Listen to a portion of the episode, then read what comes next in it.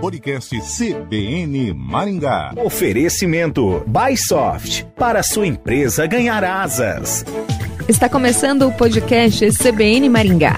O podcast CBN Maringá desta semana fala sobre o sonho de um morador de Maringá para resgatar um ônibus raro. Vanderlei Saldanha sonha com o modelo fabricado há quase 60 anos, desde que era menino.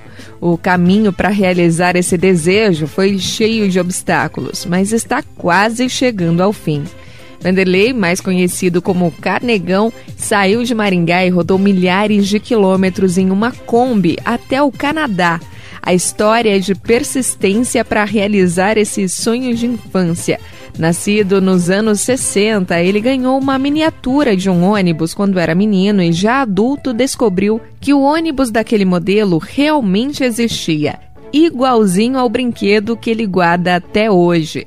O ônibus em questão é uma raridade e foi fabricado pela General Motors entre 1954 e 1956 com dois níveis e apenas mil e uma unidades fabricadas, o veículo se tornou um ícone americano e sonho de consumo de muita gente. A busca do maringaense pelo veículo começou depois que um amigo viajou para o Canadá, como ele relembra.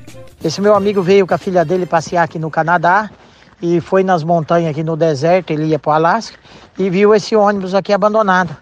E aí ele tirou foto e entrou em contato com o homem, né? E depois ele retornou em Maringá e falou: Olha, o teu sonho existe, esse ônibus existe. Então a história do ônibus é o seguinte: esse ônibus, é, a história é dois engenheiros da Segunda Guerra Mundial, tá? De avião bombardeio. Quando terminou a guerra, tal, essas coisas na década de 50, então a GMC quis desenvolver um ônibus com tecnologia de avião, tá? E contrataram esses dois engenheiros. Então eles fizeram esse ônibus em 1954. Ele é um ônibus todo de alumínio, monobloco. Ele tinha ar-condicionado, todo bichigão a ar, como se fosse de trem de pouso de avião. A fuselagem dele é toda de avião, tipo rebitada, e com ar-condicionado, hidráulico e banheiro. E ele tinha uma autonomia de cruzar os Estados Unidos, é uma autonomia de cruzar não, uma autonomia de mil quilômetros sem parar. Em 54 e 55, esse ônibus ele saiu com motor, dois motores quatro cilindros, porque até então não tinha o V8 a diesel. Aí a GM Detroit desenvolveu o motor oito cilindros para esse ônibus, né, que depois veio colocaram em caminhão e tudo. E aí sim, em 56, colocaram esse motor oito cilindros. E aí foi fabricado o 1001. O que que acontece? Quando chegou a fabricação de 1001, esse ônibus ele foi fabricado pela GM e a Greenwood, que era a companhia aqui de transporte dos Estados Unidos, que era o comprador dela. O custo desse ônibus ficou muito caro na época, porque depois de 10 anos que foi sair a tecnologia que tinha esse ônibus, só para você ter uma ideia. Então aí parou a fabricação dele, justamente por falta de comprador e o preço muito elevado. Então é, o meu é o 907, porque todos eles, o modelo desse ônibus é GMC P de pato, D de dado, 4501. Aí a série dele, que nem no meu caso, o meu é 900, 907, 908 até o 1001. Desses ônibus, é, 80% foram desmanchados já, né? É alumínio e, e perdeu o interesse. E o que que acontece? Uh, hoje a gente tem informação que tem em torno de 70, 80 ônibus desses, né? A gente tem uma comunidade e, e acho que rodando, em, deve ter uns 10, 12 que estão rodando, assim, que tenha condições de rodar, né? E a maioria, alguns restauraram todo original, alguns ficou motorhome. Foi então que Carnegão começou a procurar um ônibus desse modelo para comprar e o encontrou em uma pequena comunidade do Canadá. Ele localizou o veículo pela internet e dois anos depois foi ao país efetivar a compra, mas ao chegar viu que o ônibus precisava de muitos reparos e decidiu deixar o veículo por lá e retornar ao Brasil. Em 2019, ele tentou novamente buscar o veículo no Canadá, mas enfrentou novos problemas. Algumas peças do veículo haviam sido retiradas e o reparo ficou ainda mais caro, e o tempo do visto não permitiu que ele trouxesse o ônibus.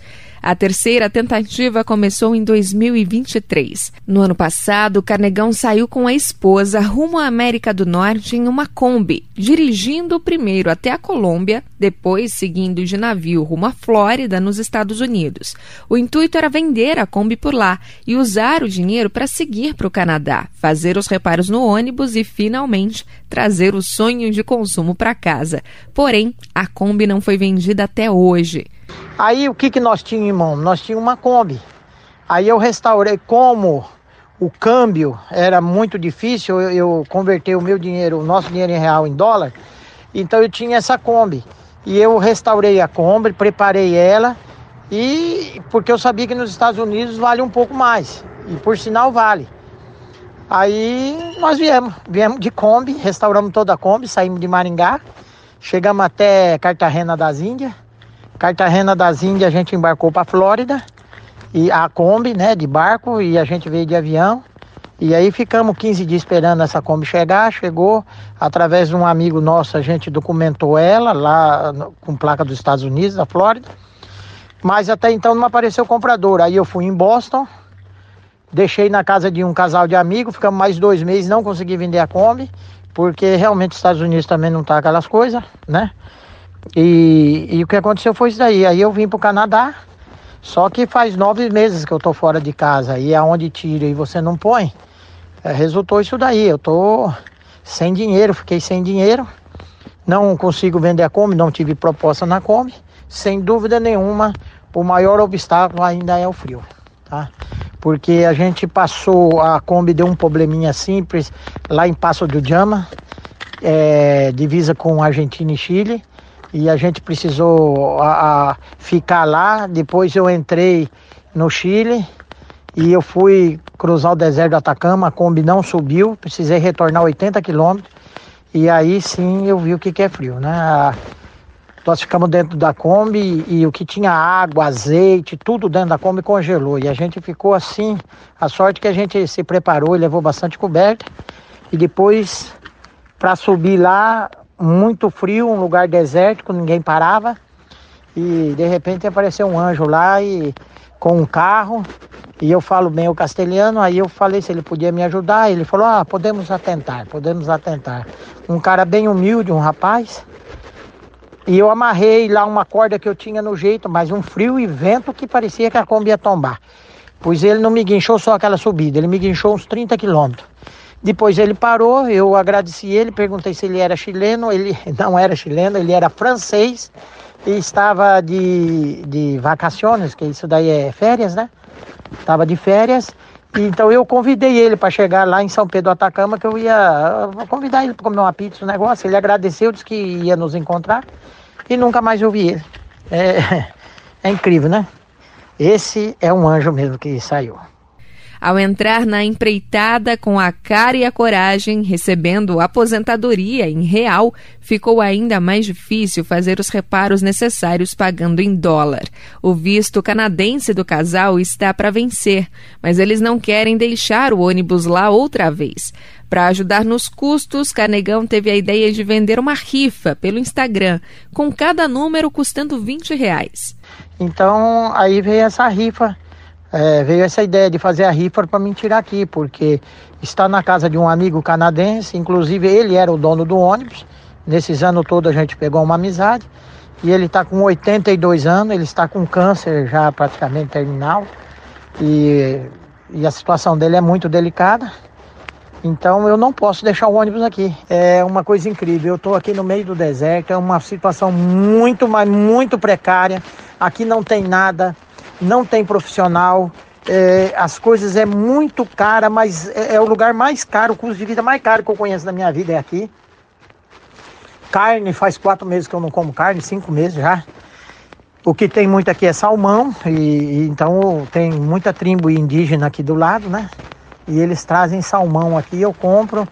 Então é assim, mas carne realmente é muito, muito caro. E eu não consigo. Ó. Inclusive eu tô com uma peça aqui que é ferro fundido. Isso daí qualquer lugar em Maringá, ou em qualquer lugar do Brasil, solda e dá garantia. Aqui eles não soldam, não soldam. E eu preciso de uma peça. Essa peça é, Um está viajando para Carolina do Norte, vai demorar 30 dias ainda, o outro está de holiday também, férias, só vai chegar daqui 15 dias. Então eu estou tentando é, soldar essa peça para mim sair daqui. Eu estou aproximadamente 400 quilômetros da fronteira e está sendo uma eternidade esses 400 quilômetros. Porque se eu chegar nos Estados Unidos, aí a história muda, né? Além de eu ter peça em abundância desse ônibus e tem mão de obra, então aí muda tudo. Mas aqui é um lugar, é tudo a 100 quilômetros, 150 quilômetros. Eu não achei quem solda essa peça.